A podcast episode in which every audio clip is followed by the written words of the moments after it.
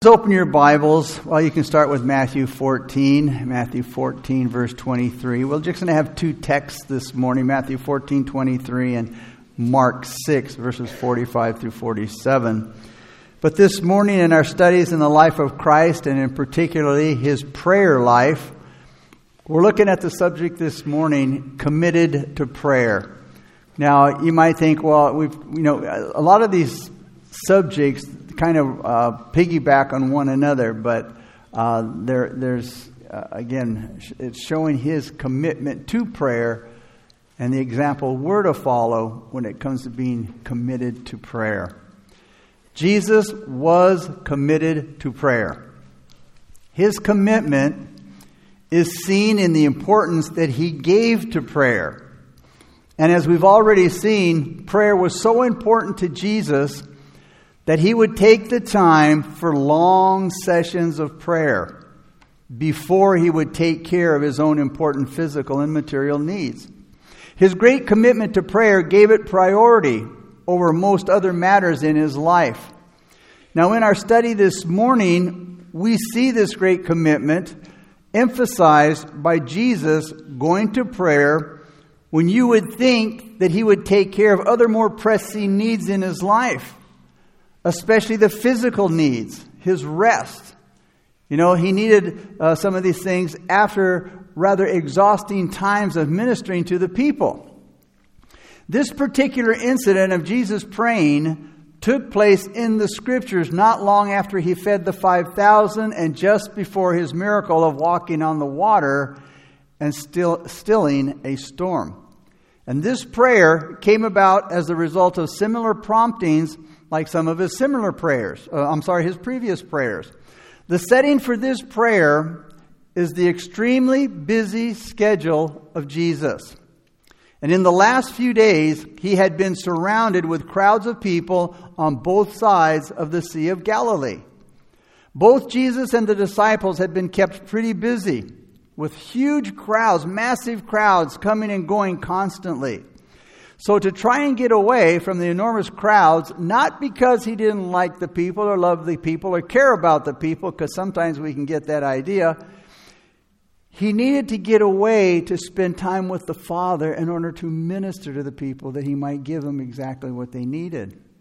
So, what does Jesus do? He takes a boat to the east side of the Sea of Galilee. But the crowds noticed him gone. He saw him, they, they saw him leave in the boat. So the crowd, they go around the lake by land and they wait for him on the other side.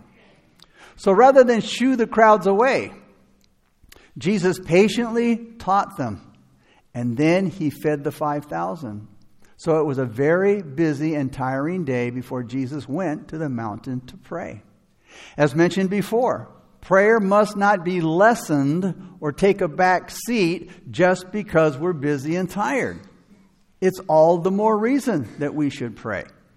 Jesus' example shows us that when we're very busy and we have, have hardly time to think or to eat or to rest, that's the time when we need to pray the most. And instead of giving less time to prayer when we're super busy, we should give extra time to prayer. But I don't know if we could all brag about this, that we all do that, that we make more time for prayer. But unlike Jesus, busy times unfortunately often keep most people away from much needed prayer. This prayer of Jesus was prompted by his need for safety. And many times we need to pray for safety. The Lord's safety was involved here. Because you see, the people wanted to make him their king at the moment. So it was both a safety issue, physically and spiritually speaking. It was a safety issue based on what John said about this particular situation that Jesus is in here. John said in John 6:15, "Therefore when Jesus perceived that they were about to come and take him by force to make him king, he departed again to the mountain by himself alone." You see, after he fed the 5,000, the crowd got really excited about making Jesus their king. They were about ready to start a revolt. This movement was in making to make Jesus their king. So naturally, Some of the disciples, you know, they would have been, they would have been glad at the chance for Jesus to become king. Because you see, they would have become famous. They would have become powerful. Judas uh, would have probably been the treasurer of the kingdom. And, and it's possible that Peter would have been named prime minister. But this wasn't in God's plan. It wasn't God's timing either. So Jesus, he broke up the meeting right away. And there's no doubt that the Roman government would have stepped in if a movement had started growing and word was getting out that people wanted to make Jesus their king. The physical danger was also accompanied by a spiritual danger, and that was the temptation of taking the kingdom, accepting the people's, the people's encouragement. Jesus, you know, we want you to take over, we want you to be our king, we want you to, to rule the kingdom. This was a great temptation because you see, it would, it would have meant him skipping the cross. This was the greatest of all dangers that Jesus faced. And it wouldn't be the last time as well. The offer to be king by not going to the cross, this was a subtle temptation from Satan. And at one point in the great temptation of Jesus by, uh, uh, by Satan, we read that the devil took Jesus up on an exceedingly high mountain. In Matthew chapter 4, he says 8 through 9. And Satan showed Jesus all the kingdoms of the world and all of their glory. And Satan said to the Lord, All these things I will give to you if you will bow down and worship me. You see, Satan's thinking is, Come on, Lord, or come on, Jesus.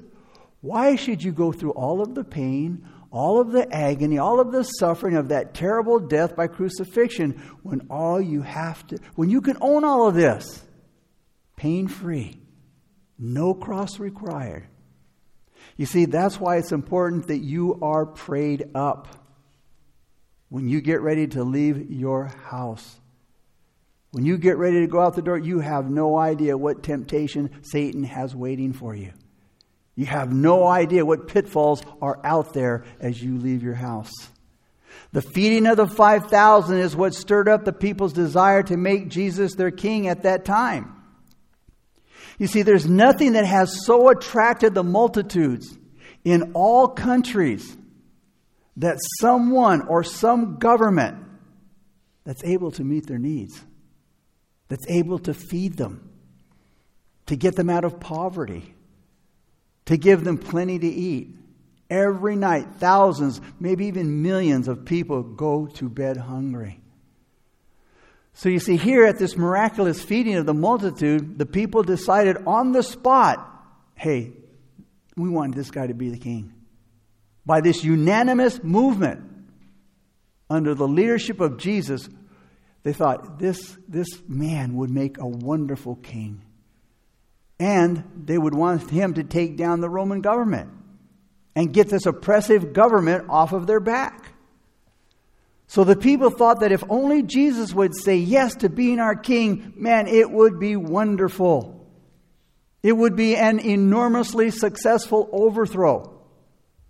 But the people didn't get the response from Jesus that they were hoping for. Once again, this is why prayer is so important when it comes to making important decisions. You know, in the past, I have seen men and women, or sorry, I should have seen uh, women, uh, men who wanted to be pastors. And they've been told, you know what, you should be a pastor. You know, you have all the makings of being a pastor. And then they go, hmm, you know, maybe I should.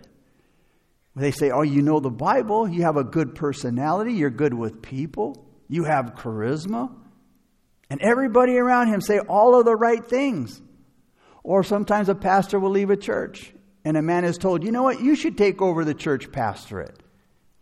And then, because he's listened to all of the well intended encouragement from the masses, he takes the pastorate. The church falls apart, or he falls apart under the load because it wasn't his place. And I knew a man one time who did exactly that. The pastor left, and they didn't have a, a, a, one to take over, and so everybody said, "You need to take over. You should take over," and he did. And it wasn't long before the, the, the church fell apart, and he was no longer there. You know, it, it, it, it, may be something we want to do. It may be something that we might think we're good at, and everybody encourages it. But you better know that it's the call of God. Many times we read Paul where he says, I'm an apostle. He says, not from men, not through men, but through Jesus Christ and God the Father. He makes it a point to let the people know, I didn't self appoint myself. I didn't step in and take this, this, this ministry or, or, or this calling. God appointed me. And at times like this, prayer is the need at the moment because it will help us to stay focused on the will of God and to pre- protect us from spiritual danger as well as physical danger. It will stabilize us. It will keep us from being swept away to spiritual shipwreck by our emotions and our feelings and, and our ego and the cheering of the crowds. Satan would love to get us off of the right path with all of the excitement and all the, all, all the cheering of the crowd. But you see, prayer will give us the right perspective to see, Lord, what is your will for me? What is your will, God? And we won't be blinded by the popularity of the crowds, by the actions of the crowds, by the cheering of the crowds. It will clean the dirt off our spiritual glasses, so to speak, so that we can easily see or clearly see the right way to go, the right path to take. So this alone time, this alone prayer, I'll call it, this, this, this prayer where Jesus gets off by himself, uh, also involved Jesus' strength. So we saw this alone time, first of all, for his safety, that he didn't follow the, the cheers of the crowd. Because again, it wasn't God's timing for him, and it wasn't God's will at the time either. So Jesus is now, we see the second thing that we see that this alone time involved Jesus' strength. Jesus needed refreshing both physically and spiritually. Because Jesus must have been totally exhausted and needed some alone time to get re energized. We read in Psalm 23, 1 and 2, The Lord is my shepherd, I shall not want. He makes me to lie down in green pastures. He leads me beside the still waters. And that's to be refreshed. He leads me to green pastures and beside still waters. That's a picture of refreshment. Lying down, fresh water. Jesus knew where he could get the strength that he needed by praying, by getting alone with God. And he shows how to get the soothing calmness that he needed. And you know what? Prayer will do that for you. It will calm you down. It will bring peace, uh, uh, peace to your feelings, to your emotions. Prayer would especially strengthen Jesus spiritually. And it was spiritual strength that Jesus needed most of all in order to fight the forces of evil and also empower him for the tasks that he still had ahead of him. We make a big mistake if we just focus on the physical after an exhausting day of ministry serving God. Now, yes, we do need physical refreshing, but we need spiritual refreshing even more. And if we don't get the spiritual refreshment that we need, all the physical replenishment that we get won't do us a lot of good. When it comes to renewing yourself after a lot of spiritual service, after serving God, give priority to the spiritual before the physical. Now, that, that won't be an easy thing to do. That will be hard to make it a priority because you see, our flesh screams loudly for attention. That's why Paul said, hey, don't pamper the flesh. The flesh says, take care of me first. Feed me. Give me to drink. Let me rest. And it's a lot easier for people to recognize physical exhaustion than spiritual exhaustion. But if we're going to win any spiritual battles, we have to be quickly refreshed after our spiritual ministries. Jesus said in Matthew 5, I'm sorry, 14, 23, our first text, that says, And when he had sent the multitudes away, notice he went up on the mountain by himself to pray.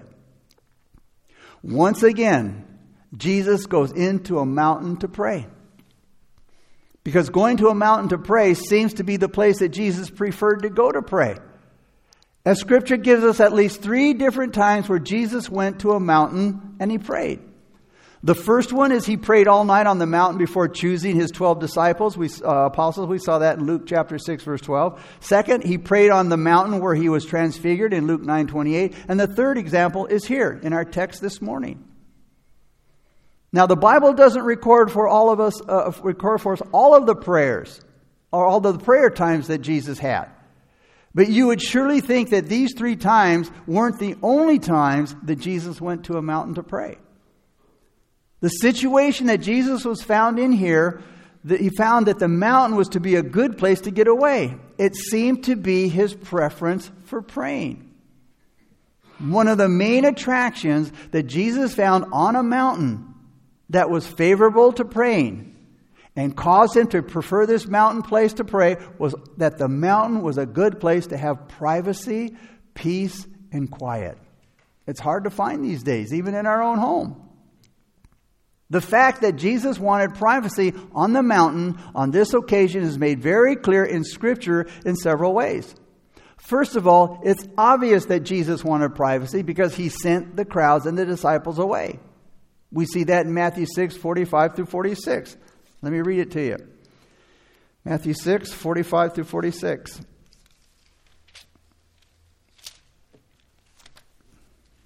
Let me find my spot here.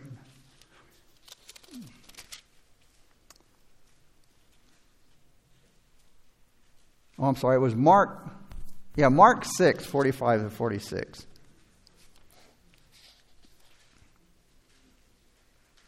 I think I'm confusing myself here.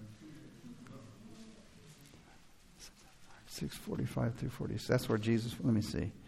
Mark 6, 45 through 46, I think that's where Jesus walked on the water. It says, Immediately he made disciples get into the boat and go before him before the other side, Bethsaida. And while he sent them away, okay, and he had sent them away, notice, yeah, here it says he departed to the mountain to pray. So again, the second verse here where he went to the mountain to pray. Secondly, uh, it's obvious in Matthew 14 23, where we first read that he wanted privacy, when it says he went on to the mountain to by himself to pray. The words by himself emphasizes the fact that he wanted to be alone on the mountain to pray. So, we've already talked about the importance and the necessity to be alone in prayer. That is, praying privately. Times of private prayer are necessary for the spiritual welfare of those who have a lot of public life, that is, going on in public life, and work. Jesus wanted those times when he could be alone with God. Now, not a lot of people are doing that today. They're not getting alone with God. And it seems that, that, people don't want to be alone with God, or, or they don't want to be alone with God. Maybe it could be out of conviction for the way they live. It makes them uncomfortable. But if you're going to do anything worthwhile and lasting for God, you have to have quality alone time with the Heavenly Father. Prayer alone with God is the best praying. Why? Because it's usually without hypocrisy. Hypocritical praying needs an audience like the scribes and the Pharisees did. There are a lot of people who pray in public, but they won't pray in private. Those who pray in their prayer closets, alone with God, have, you know, ha- have the real thing going on there. Their faith is for real. Now, they may not be good with words when it comes to public prayer, but you know what? That's okay. It doesn't matter in our prayer closet. God just wants to hear from us. You see, it's the heart, not the eloquence of the person praying, where true spirituality is found. Private prayer is also where you get more, pray, more done praying. It's hard to concentrate on heartfelt praying when we're surrounded by uh, others and distractions and noises. And unless we're in private, alone, when we're spending time with God, there's going to be a lot of distractions that's going to hinder or, inter- hinder or interrupt our communion with God. Getting and being alone with God is essential to our spiritual health and growth. Just like the study of God's Word is essential to our spiritual health and growth. The Word of God and prayer. Remember, the Word of God and prayer must always go together to grow spiritually healthy. Listen to what the apostle said in Acts chapter 6, 1 through 4. If you remember, it says that the church was growing rapidly, people were getting saved, and the believers rapidly were multiplying. There were rumors of dis- discontent in the new church. The Greek speaking believers, the women, were complaining about the Hebrew speaking believers, saying that there were widows, that their widows were being discriminated against. That the Hebrew you know, widows were getting uh, taken care of better than the, the, the Greek speaking widows in the daily distribution of food. So the 12 uh, apostles, they called a meeting of all the believers. And listen to what they said. We apostles should spend our time teaching the Word of God, not running a food program. And so, brothers, select seven men who are well respected and are full of the Spirit and wisdom. It says, We will give them this responsibility so that we can spend our time in prayer and preaching the Word.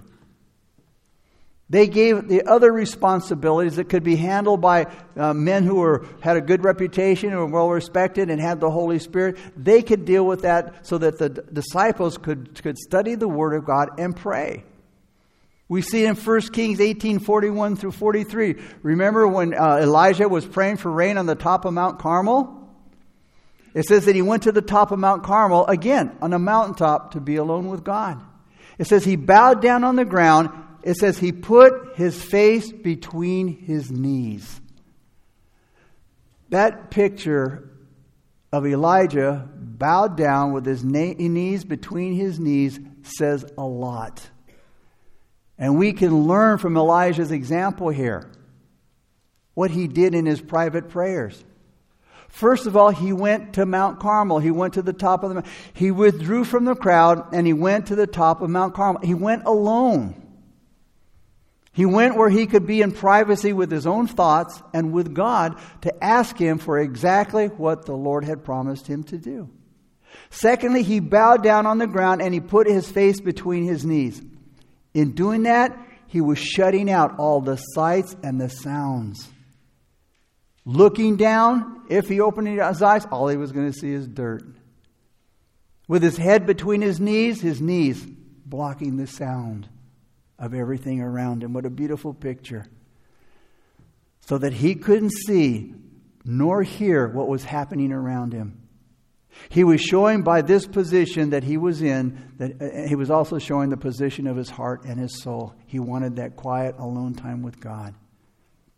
One of the values of prayer is shown to us in the power that Jesus received after he prayed. All along, Jesus was truly God, and it, and it can be argued that, it, that, that he always had his divine prayer. He was truly God, and he always had his divine power. We don't want to separate his prayer time from the power in his performance after he prayed. Again, Jesus was not only 100% God, but he was also 100% man. And as a man, Jesus needed to pray, just like we do, to ensure a good performance. That is to ensure what we do is done well. And his, his example here is for us to follow. The great power that Jesus showed here following this prayer time alone with God on the mountain is seen in four ways when we study the setting of his prayer. First of all, in his prayer, we saw again we, that um, you know, he, he, got, he, he needed safety. He prayed for safety. Now, as we see here, there's four ways we study the setting of his prayer on that mountain. It says that his Jesus' steps were strengthened, okay? Jesus' steps were strengthened. After his alone time on prayer, of prayer on the mountain, Jesus went to the disciples on the Sea of Galilee because they were in trouble because of a storm. Now, Jesus didn't take a boat to his disciples. I guess he just felt like walking on water that morning. It was about 3 a.m. And Jesus just simply walked on the water. Now, walking on a, on a stormy, turbulent sea, that took some power. But as one commentator said, I love this, it is easier to walk upon a stormy sea after having walked with God upon the mountain. But the truth is, we will walk better any place, any time, anywhere after we have spent quality time alone in prayer with God. Our steps will be strengthened and they'll be sanctified by prayer. So we see his strength from the prayer that he, uh, he spent on the mountain. The next thing we see is his saving power after he prayed. When Jesus got to his disciples, Peter wanted to walk on water just like Jesus was doing. So Jesus invites Peter to come out and walk on the water, and Peter goes. So Peter takes off, and he was doing okay for a while. But then he took his eyes off of Jesus and looked at the stormy sea, and when he did, he started to sink. And as he was going down, Jesus cries out to the Lord, Lord, save me. And immediately Jesus reaches down for Peter, grabs him, pulls him up. It takes power to save. It takes power to save. But Jesus had that power, and that power is related to his praying. Power to rescue others will be significantly increased by quality prayer times alone with God. The church needs that time. It needed it then, and it needs it today. The third thing that we see with Jesus being uh, alone with God on the mountain, we see his stopping power after his prayer. Mark 6:51 says this, then he that is Jesus went up into the boat to them and the wind ceased and they were greatly amazed uh, in themselves beyond measure and marveled. The stopping power, he was able to stop the storm. The wind ceased. Jesus stopped the storm on the Sea of Galilee. Now that took power. And today, with all the boasting about power, we still can't stop a, a storm on, on sea or land. We can't stop, stop any form of storms. We've tried to stop hurricanes and other storms and, and, and give alerts, and, and that's about all we can do. But we can't stop powerful storms. They will still overwhelm us, and they will still do a lot of destruction. But they didn't overwhelm Jesus because he had the power to overwhelm the storm. And that power was related to his praying. One way to apply this principle here is that we have spent quality time with God in prayer, that if we do, we'll be able to overcome the storms in our life. When we spend that time in prayer, we will be able to overcome the storms in our life. Now, storms are a common occurrence in life. They're going to come, they're promised to come, they will come. And they're a regular part of our life. And we need to be able to overcome storms because if we don't, they're going to overcome us. Jesus said, In the world, you will have tribulation. You're going to have the storms. But we can overcome the storm if, if we have good prayer practices. Again, spending good quality time alone in prayer will have a lot to do with having the power that we need to have victory in our troubles and in our trials. The fourth thing that we see in Jesus' prayer was power in purpose. Power in purpose. John 6 21 says, Then they willingly receive him into the boat, and immediately the boat was at the land where they were going. Jesus in, in his power helps us to complete our purposes, our goals, what we're wanting to achieve in the will of God. John tells us about the powerful effect that Jesus had when he got into the boat with the disciples. The fact is that when Jesus got on the boat, it was immediately on the land. See, they were struggling to get to land because of the storm. But when Jesus got on the boat, the boat was quickly found on land. And you see, when Jesus is on board in our storms, he will get us to our destination. The power of Jesus enabled the boat to instantly get to the very place that the disciples were trying to get to. So we see it's, a, it's an amazing demonstration of the power of God. Not only did he stop the storm, but he also ended the voyage of all disciples safe and sound at its desired destination. And when I read this, I think of Paul in the book of Acts on the way to Malta. Remember, Paul on his way to Malta, he encountered a really bad storm. And everybody on board thought for sure they were going to die.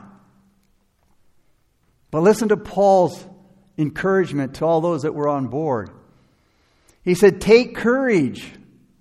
He says, he says None of you are going to die. He says, even though, even though the ship's going to go down, you're all going to survive. You're all going to make it. Here's why. He says, Because last night an angel of the, God, uh, of the God I belong to and whom I serve stood beside me, and he said, Don't be afraid, Paul, because you will surely stand trial before Caesar. Notice, that was the goal. When the disciples got on the boat, the goal was for them to get to the other side, but the storm came in and disrupted that journey. But when Jesus got on board, they made it across. They made their goal. Paul says here, an angel stood by me and he said, Surely you're going to stand before trial, Caesar, to, to Paul. Paul's goal on that boat was to go to stand before Caesar. But here was this terrible storm threatening to take the boat down and everybody in it. But God's angel said, No, Paul, you are going to make it. You're going to stand trial before Caesar. What's more, God, in His goodness, has granted safety to everybody with you. So take courage, Paul, because I believe, uh, Paul said to the, to the people, take courage because I believe God. And it will be just as he said. And it was. The boat did shipwreck, just like Paul said it would, but everybody escaped safely to shore, says Acts 27 44. Just like Paul said they would. Now, God doesn't promise us an easy journey, but He does promise us a safe landing. That's what's really neat. This journey on the ocean of life that we're on, it's a difficult journey. And sometimes it's dangerous. But as long as we're looking unto Jesus, we're going to reach our heavenly destination. And as we've mentioned already in this day, the power of Jesus is related to his praying. Bringing the disciples safely to shore showed his power just as much as the miracle of the feeding of the 5,000. We also need the power to finish our voyage successfully on the ocean of life. Many people shipwreck their lives because they have no spiritual power to guide them. Temptation gets the best of them. Trials beat them, wear them down because they've set out on the sea of life with good goals, but they never reached them. Why? Because they didn't have the spiritual power to keep them going to get them to their destiny. Jesus wasn't on board. A look into the, the a look into these people's lives that shipwreck their lives will often show that their prayer life was totally lacking. They had no quality alone times of prayer found in their lives. No regular times of coming into the presence of God in prayer and the study of God's Word. That will be found to be a part of their lives that was missing. And as we all know, life is too much and it's too difficult for the little strength that we do have. We need the power of God in our lives to live successfully. And that power is not found apart from a good prayer life. Jesus said, For without me, you can do nothing. We need to be as committed to prayer as Jesus was. If Jesus needed prayer, how much more do we? So, in closing, if you remember last week, I, I mentioned a book to you last Sunday about uh, George Mueller's life uh, and his prayer life. There's an excerpt that I'd like to share with you in closing this morning from his book. it says, When reading Mr. Mueller's journal, we're constantly reminded that he was a man of like frailty, uh, frailties like others. On Christmas morning of this year, that was 1824, said after a season of peculiar joy, he woke up to find himself in the slough of despond. In other words, he woke up depressed, without any sense of enjoyment. Prayer seemed to be as fruitless as the vain struggle of a man stuck in the mire. At the usual morning meeting, he was urged by a brother to continue in prayer until he was again melted before the Lord. Wise counsel for all disciples when the Lord's presence seems strangely withdrawn. Steadfast continuance in prayer must never be hindered by the lack of sensible enjoyment. In fact, it is a safe maxim, that is a safe truth, that the less joy, notice, the more need of prayer. Stopping communion with God for whatever reason only makes it more difficult to get back to prayer and the recovery of the prayer habit and spirit of prayer, whereas the persistent outpouring of supplication together with continued activity in the service of God soon brings back the lost joy. What he's saying, instead of being bummed out and stopping ministry and stopping praying, he says, continue ministry and continue praying, and he says, soon it brings back the joy. He says, So whenever one yields to spiritual depression so as to abandon or even to suspend closet communion or Christian work, the devil triumphs. So rapid was Mr. Mueller's recovery out of the satanic snare through the continuance in prayer. He fed on the Word of God, how he cultivated the habits of searching the Scriptures and praying in secret how he threw himself on God not only for temporal supplies, but for support in bearing all burdens, however great or however small. Father, thank you so much for your word. Father, help us to be committed to prayer, God. That, Lord, we would find the things that Jesus demonstrated, God, after his alone time in prayer, God. Father, we see Jesus that he found his strength, Father. He found power, Lord. He found purpose in his prayer, Lord, and saving power, Lord. We need all of those things, God. Lord, it comes from that alone time with you, God. Lord, it's like it's like needing a, a, a recharge, and, and we plug into the power source, Jesus Christ, Lord. And He powers us up, Lord. He gives us maximum strength, Father. And Lord, it's only through Jesus Christ that we can do anything that's of any worth, God. It's only through Jesus Christ that we can be saved. God, that we can have our sins forgiven, that we can be given His power through the person of the Holy Spirit.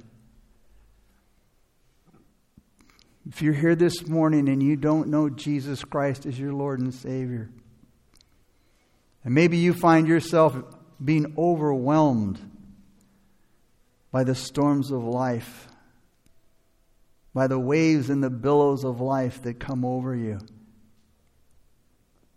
It's like being tossed under a wave and you just can't seem to get up from underneath it, and you feel like you're going to drown.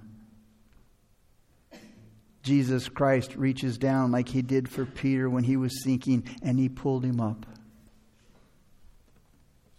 But you, you have to want the Lord to save you, not anybody else. As Peter cried out, Lord, save me. As Paul cried out, Who will save me from this, this wretched man that I am? He said, Oh, thanks be to God for Jesus Christ. Only Jesus saves. The worship team is going to lead us in a song of worship. And if you want to give your life to Christ this morning, you want to make him your Savior, you want to have his strength, his power, his purpose, then as we worship, you get up out of your seat, you make your way toward the steps up front. I'll meet you there, and when the song's over, we'll pray together a prayer of faith.